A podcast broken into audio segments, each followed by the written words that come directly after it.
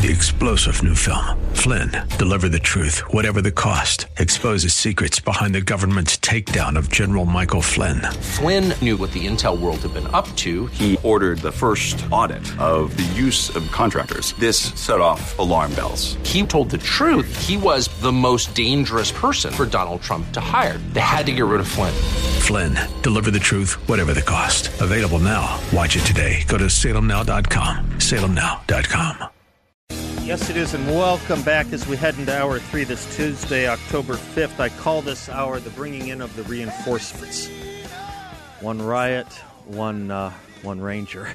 But uh, we have several riots, so I need two Rangers, and uh, they are Hugh and Louis Hallman. We bring them in every Tuesday for our third hour. Louis Hallman is the managing director of Insight Analytics. Hugh Hallman is the former mayor of Tempe and attorney and town civic activist. Gentlemen, thanks for being here as always. Always a delight, Seth. It is our pleasure and honor. And if you're having a low energy day, bring in the Hallmans. There you go. There, there it is. They bring their own cowbells with them. Uh, they also bring their own china with them and their own closets. um, I, I, I don't know where to begin. Uh, do you want to begin with COVID? Do you want to begin with the evisceration of the First Amendment? Do you want to talk about education?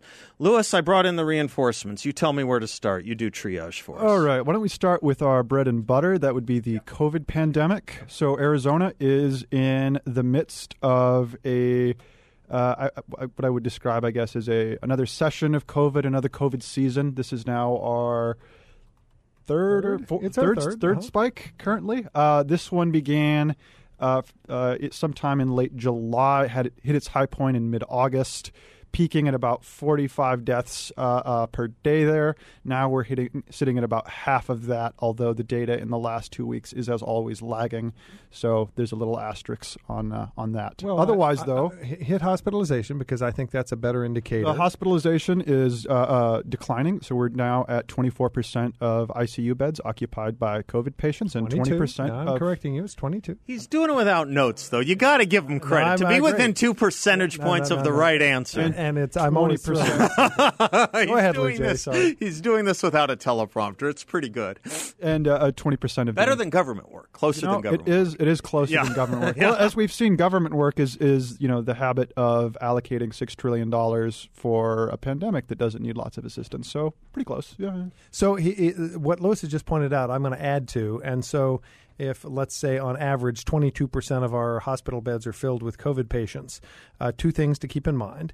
Uh, we have complained about the fact that hospitals now have a financial incentive to test everybody who comes in the door. So you have uh, people who are coming in for hip replacements who then might test positive for COVID, and they won't tell us that with anybody who has not been vaccinated. They will not report the people who are asymptomatic. They don't have any COVID symptoms. They just happen happen to have tested positive for SARS-CoV-2. The hospital likes that because they get a 20% kicker if you're on Medicaid, Medicare.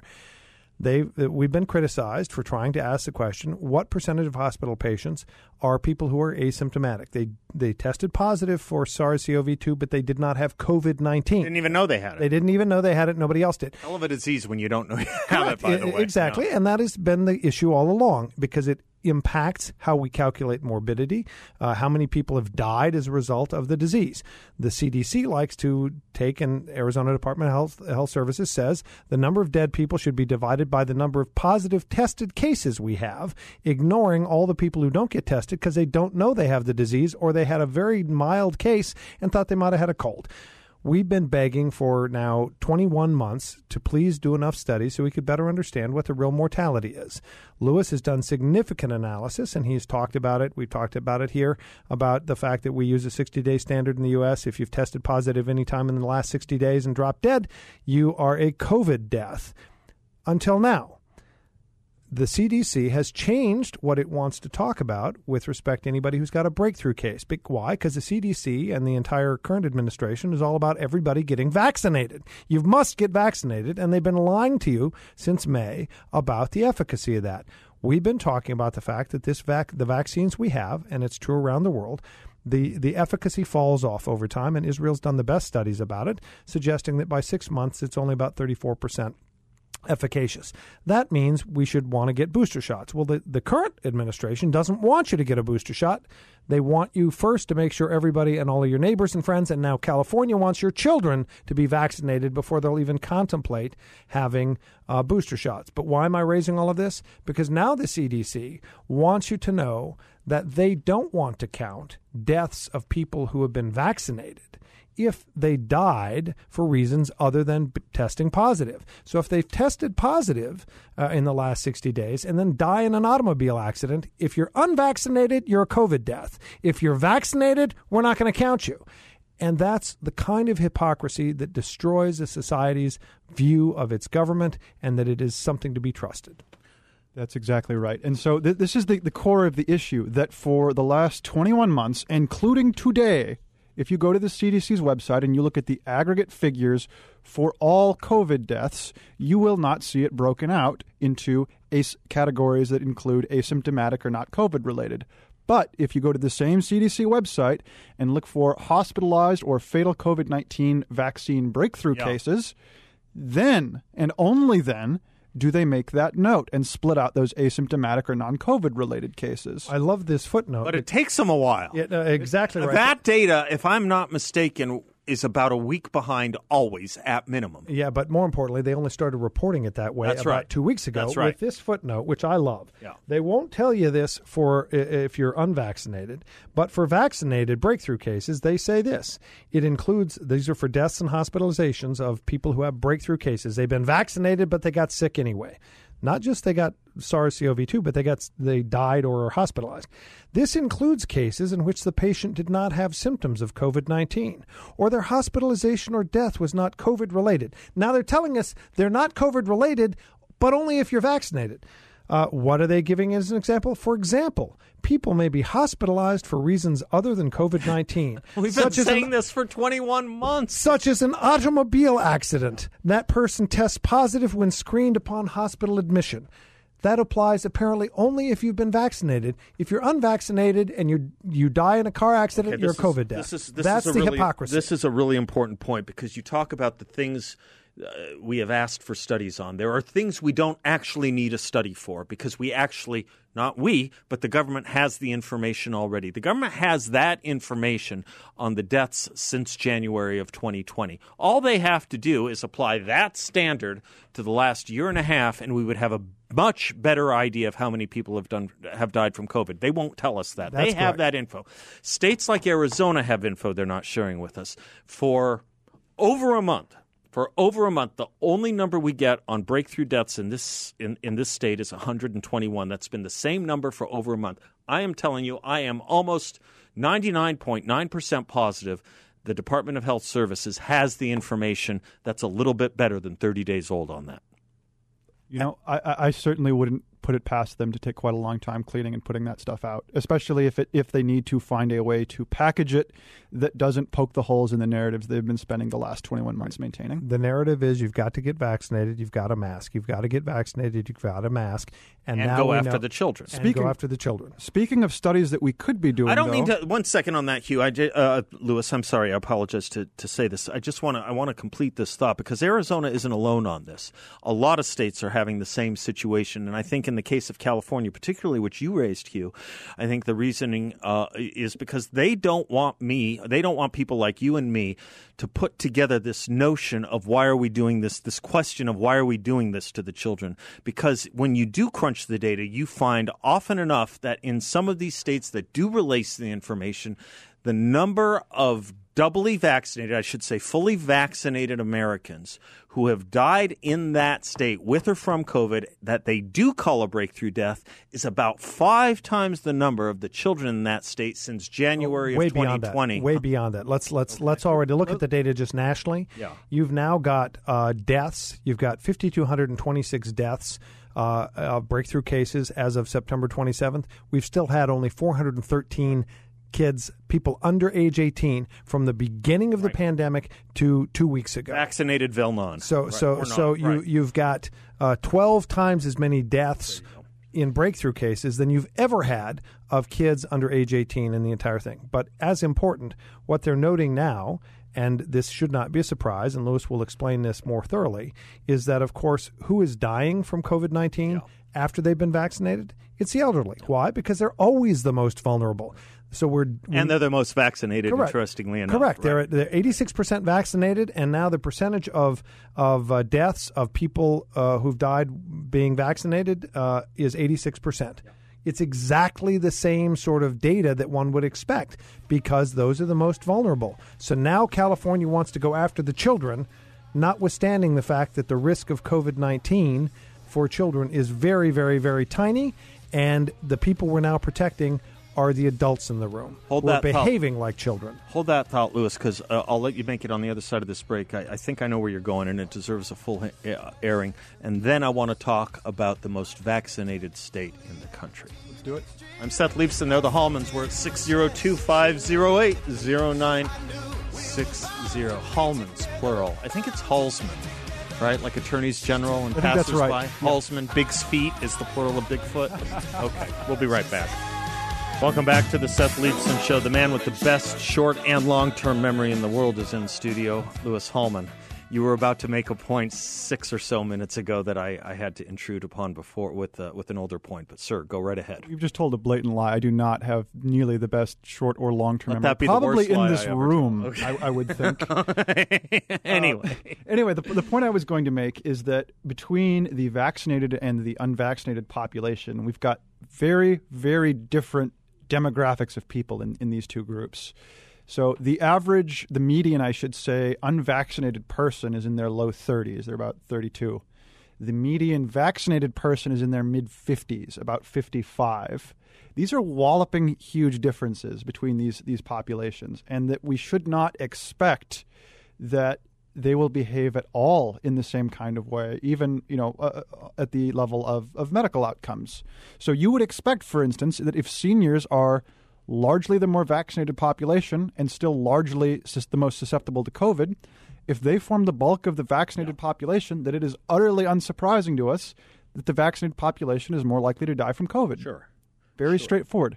Now, what's interesting about this point? It doesn't mean well. What's interesting about this point is, the, is Anthony Fauci won't say what you just said. Correct. Well, that that is that is also that's what leads to the distrust. They aren't being fully honest with us, but this, or even halfway honest with us. But this point is one that needs to be made in other contexts too, not just in the context of vaccinated versus unvaccinated. This difference, this magnitude of difference, that 25 year old age gap in the populations, is almost exactly equal to the difference between the median age of white Americans and uh, uh, Latino and African Americans. Uh, uh, uh, so every every bit of racialized nonsense coming out of the left, all of this bleeding about uh, uh, systemic racism is born entirely of ignorance because they believe that those two populations should behave in the same way. Absolutely. How right. many 30 year olds do you know that have a comparable net worth to most 55 year olds? Right. Most 30 year olds just got out of school, are loaded with debt, and have a net worth that is negative. And you also have comorbid or you know uh, immunocompromisations and, and comorbidities in different races and Abs- different sets of the population based on age stratifications, et cetera. I mean, it is it is it is a bad joke when people say we are all the same, and they say it with a straight face. Absolutely.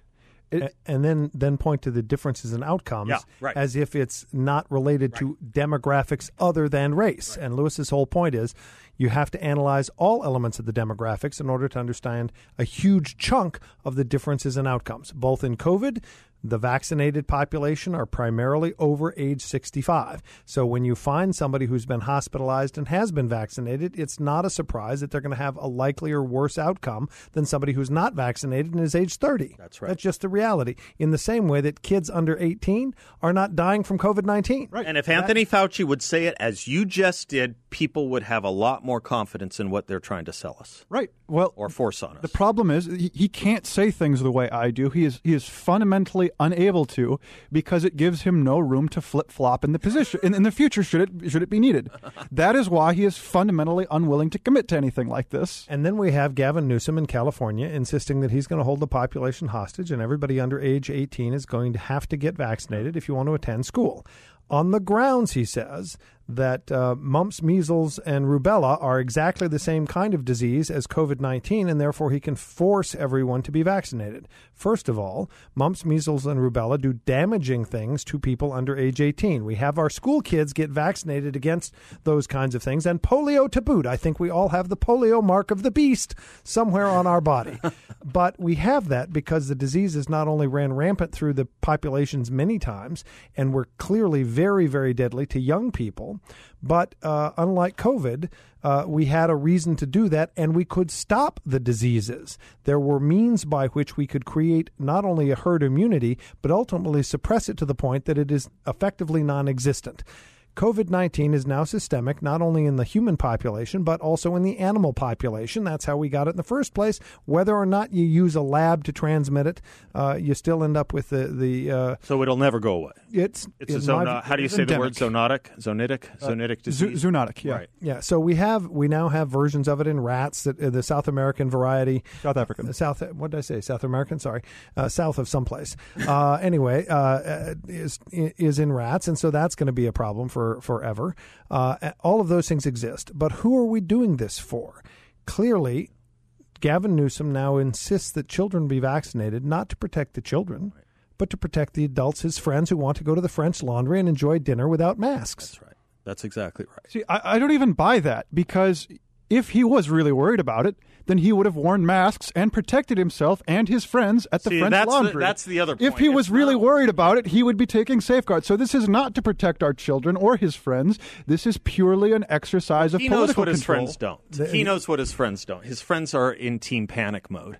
And he, but but you're absolutely right. The issue when these governmental leaders, you know, break their own mandates and their own regulations, it's not the hypocrisy. It's that they possibly they simply are showing that they're lying to us because they couldn't possibly do what they're doing if they were to believe what they were saying. Right. And they want us to believe what and Louis's point is that yeah. it's really about consolidating power and being able to continue to herd the uh, children uh, their constituents into the right pens uh, in order to control them because they are smarter and better than the rest of us and know what we should like and what sh- we should want to do and how we should spend our wealth. There is taking a... Gavin Newsom's uh, uh, COVID advice would be rather like taking uh, advice on climate change from someone who flies around the world on private jets. They clearly aren't, aren't interested in, in solving the issue, and they, they just want to pretend they have skin in the game for political clout. Yeah, right. So, uh, th- was there a particular movie star you were thinking? You know, I, I, I just kind of the image flitted through my mind. Former Secretary of State, no, maybe former Secretary of former State, former Vice President, yeah, former candidate for president. Uh, yes, a particular movie star, but there's a there's another element to this too, which I find confounding, and I don't have in my own head a good answer for, which is at some point, aren't they going to be held accountable for the data not moving in the direction they're telling us it's going to move in by engaging in these rather draconian actions? Because I don't think so, we're. Yeah, go let ahead. Me, let me answer your question yeah. with another question. To what degree were Fl- Franklin Delano Roosevelt's various alphabet committees blamed for and then punished for exacerbating the Great Depression? Fair enough. It's a fair point. It's a fair point.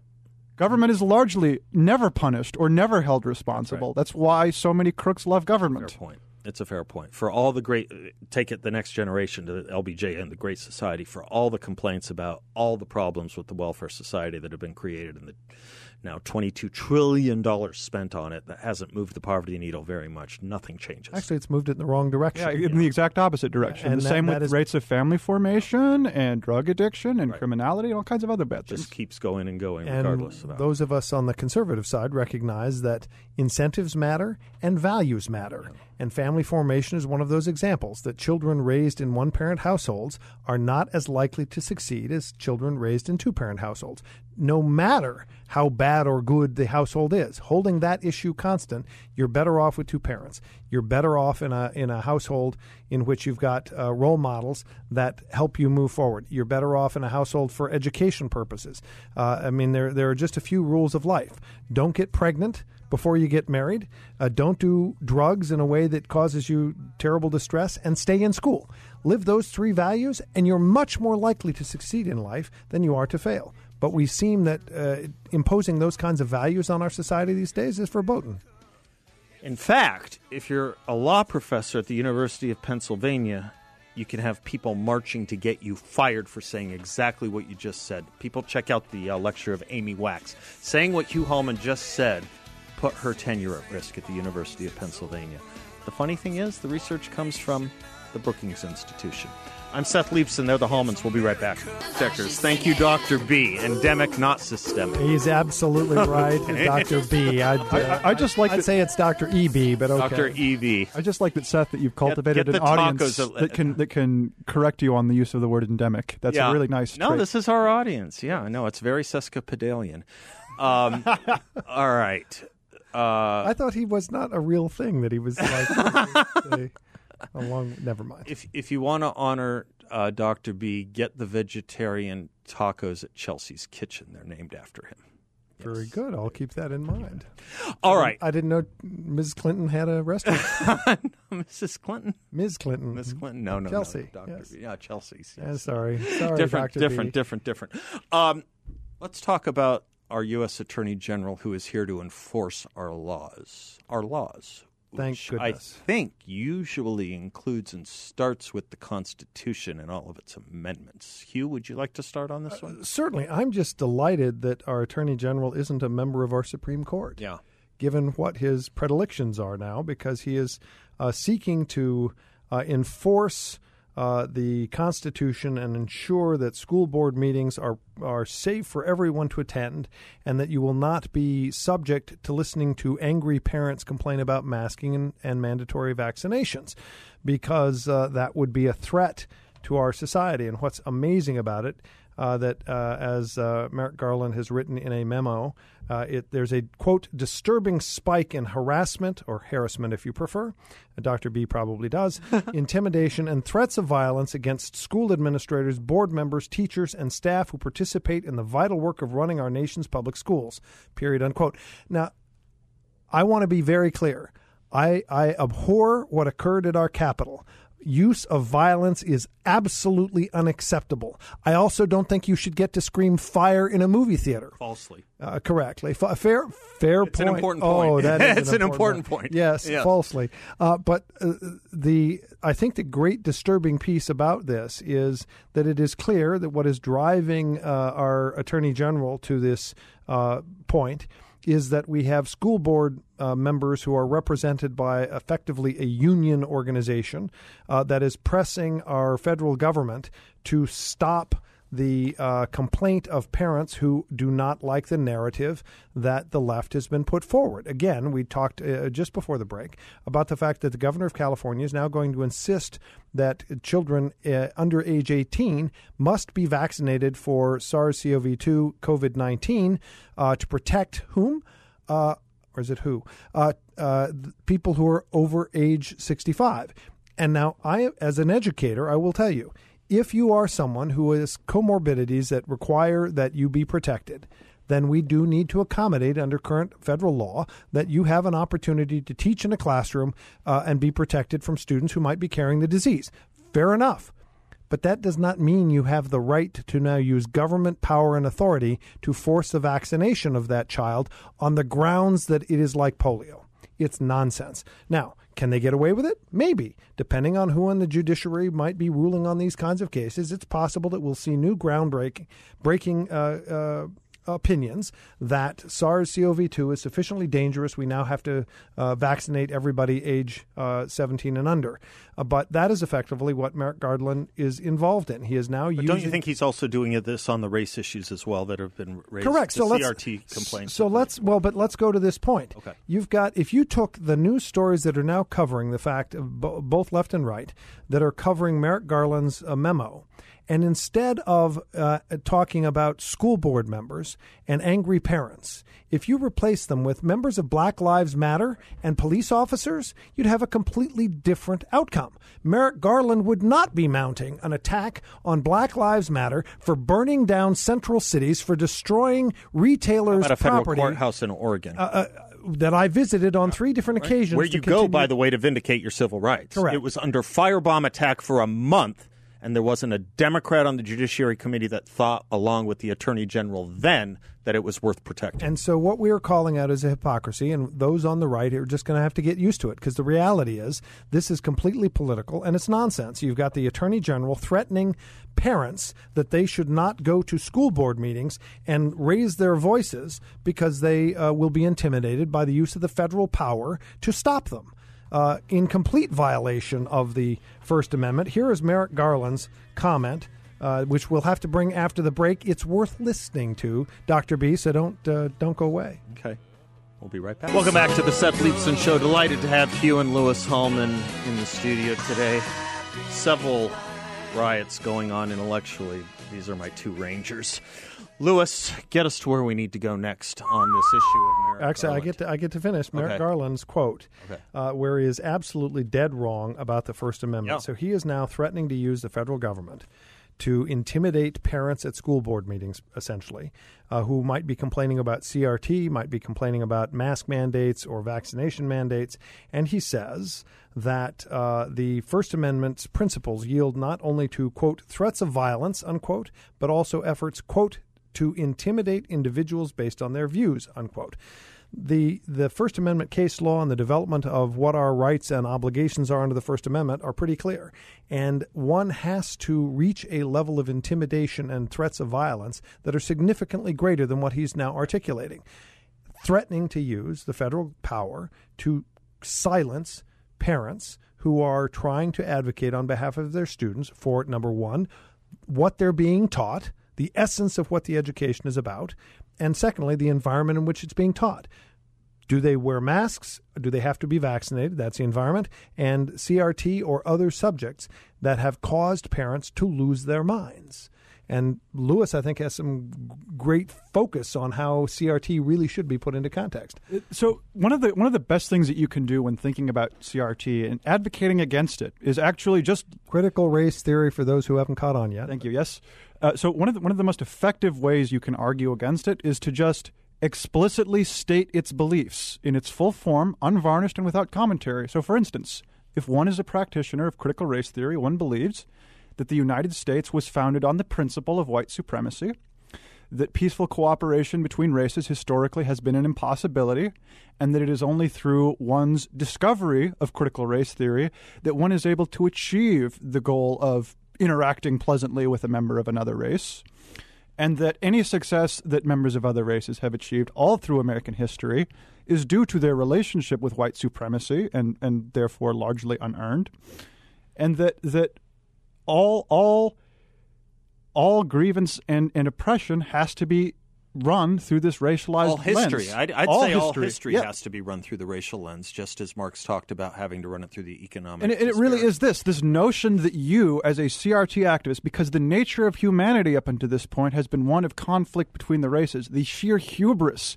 that you and you alone are the first to bridge the racial gap and make progress. It is this.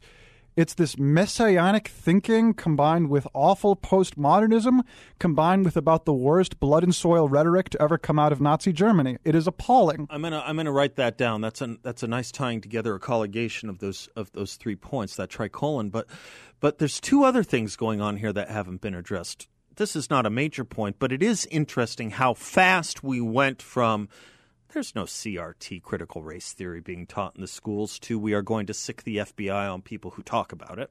That's a pretty fast run. who object to it. Right. The other p- question that I think is interesting is what the hell is this the federal business of a local school board meeting? Where does the Department of Justice come in on meetings that are taking place at local school boards in places like Loudoun County or Maricopa County? Where is this a federal issue? How is the speech going on in a local school board meeting? You don't get more local government than that. You really don't. How is this getting the attention of the FBI and the Department of Justice? And their best effort is to point out the fact that they're being approached by organizations that cover the entire country, that represent people from all walks of life within school boards, the school board associations, so members who are volunteers and underpaid, lovely human beings, all who have banded together under umbrellas that are now trying to seek federal intervention.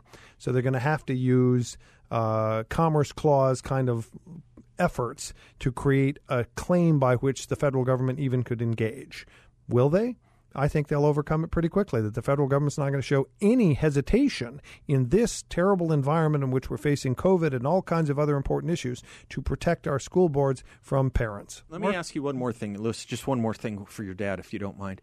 Hugh, you have I, have talked about and been involved in federal education policy for years, and I visited a lot of schools. But you've actually built schools. And is it true the thing I have heard from administrators is true in your experience?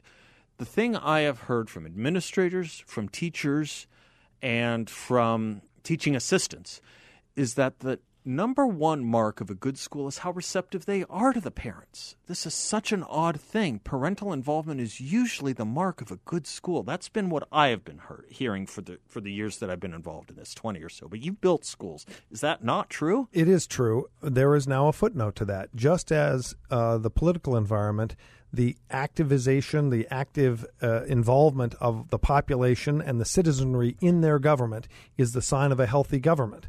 But now we have sort of the super uh, animated extremes that are causing grave difficulty for uh, the likes of Kyrsten Sinema. Here's a U.S. senator for the state of Arizona being chased into the bathroom by extremists, and that is an example of how it goes sideways. So, what you do have, and I feel sorry for school, some school boards, you've got some very far extreme folks on either side beating up people who are providing their government service, their community service to the school board seeking to discuss these kinds of issues.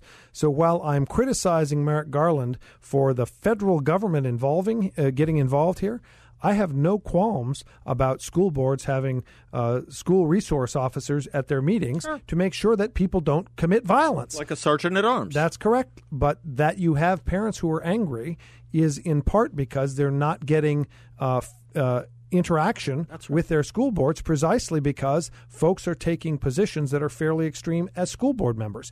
Our own Tempe Union High School District has uh, now a very far left school board uh, number of school board members who are seeking to impose these kinds of very extreme views on a population that's not interested. But most people have withdrawn out of fear uh, because COVID uh, makes it more difficult to engage, all of these kinds of things. So we do have this trouble. It's a real problem. But Merrick Garland is not the solution. Louis, good? I think so. Okay, we'll be right back. Bring us home, Louis. Bring us home. All right, let's talk. Uh, let's talk social media and Twitter at this point. Is it any wonder that our media class is completely deranged when talking to us? The corporate press uses Twitter almost as its sole source of information. However, only about generating news stories. Yeah. Uh, however, only about ten percent of Americans are actually on Twitter. Additionally, Twitter skews overwhelmingly young and overwhelmingly liberal. So, is it any question if this is the microcosm that the corporate press believes is all of the United States' opinions, that they speak to us as if we're a bunch of, I don't know, um, 17 year olds. 17 year olds off to college to study Marxism, mm-hmm. because that's largely the population that they they get. And here's what we're now seeing in a real way. You've got Senators Joe Manchin and Kyrsten Sinema, both Democrats, trying to hold on to the uh, filibuster rule so that the Senate cannot move or take action without 60 votes. It helps to moderate what the Senate does. Why do we still have that rule? Because when the Senate went to direct election, we lost the moderating influence of legislative elected senators, and the senators themselves decided that that would be a continuing way to moderate what they do so that we don't have the volatility that we see in the House. Well, now we've got the I want a bean feast, I want it now Democratic Party, and if they don't get their way today, they're going to burn down the House or the Senate in this case, they're going to destroy those rules. Well, the New York Times, the Washington Post, uh, the left media is using Twitter to demonstrate that those two senators are out of touch with their constituents. So all of them are running news stories about the fact that Kyrsten Sinema, the senator from the state of Arizona, is absolutely wrong in understanding her constituency because her constituency must all be on Twitter. And the reality is, I find it amazing that Kyrsten Sinema has been able to hold the middle this long and not support a $4.6 trillion uh, uh, boondoggle for a bunch of folks on all kinds of things that are not about infrastructure and not give up on the filibuster. You know, I'm a I'm a longtime conservative Re- Reagan Republican, Goldwater Republican, and more power to Kyrsten Sinema for hanging on to that middle because she's representing the state of Arizona and helping to maintain the structure that Madison wanted to have in place to protect us from ourselves. Hugh Hallman, Louis Hallman, everyone in our earshot, thank you for spending some of your afternoon with us. Until tomorrow, God bless you all and class dismissed. Three star general Michael J. Flynn, head of the Pentagon Intelligence Agency, knew all the government's dirty secrets. He was one of the most respected generals in the military. Flynn knew what the intel world had been up to. He understood its funding. He ordered the first audit of the use of contractors. This set off alarm bells. The explosive new documentary, Flynn, Deliver the Truth, Whatever the Cost, and covers the facts behind this scandal. Flynn told the truth. He was the most dangerous person for Donald Trump to hire. I find out the worst enemy that I'm going to face in my life is right here in America. They took my assessment and they wanted me to change it. And I was like, I'm not changing it. They had to get rid of Flynn. With in depth interviews, archival footage, and never before seen personal records of the man behind the headlines. I just felt like I was drowning. Flynn, deliver the truth, whatever the cost. Available now. Watch it today. Go to salemnow.com. Salemnow.com.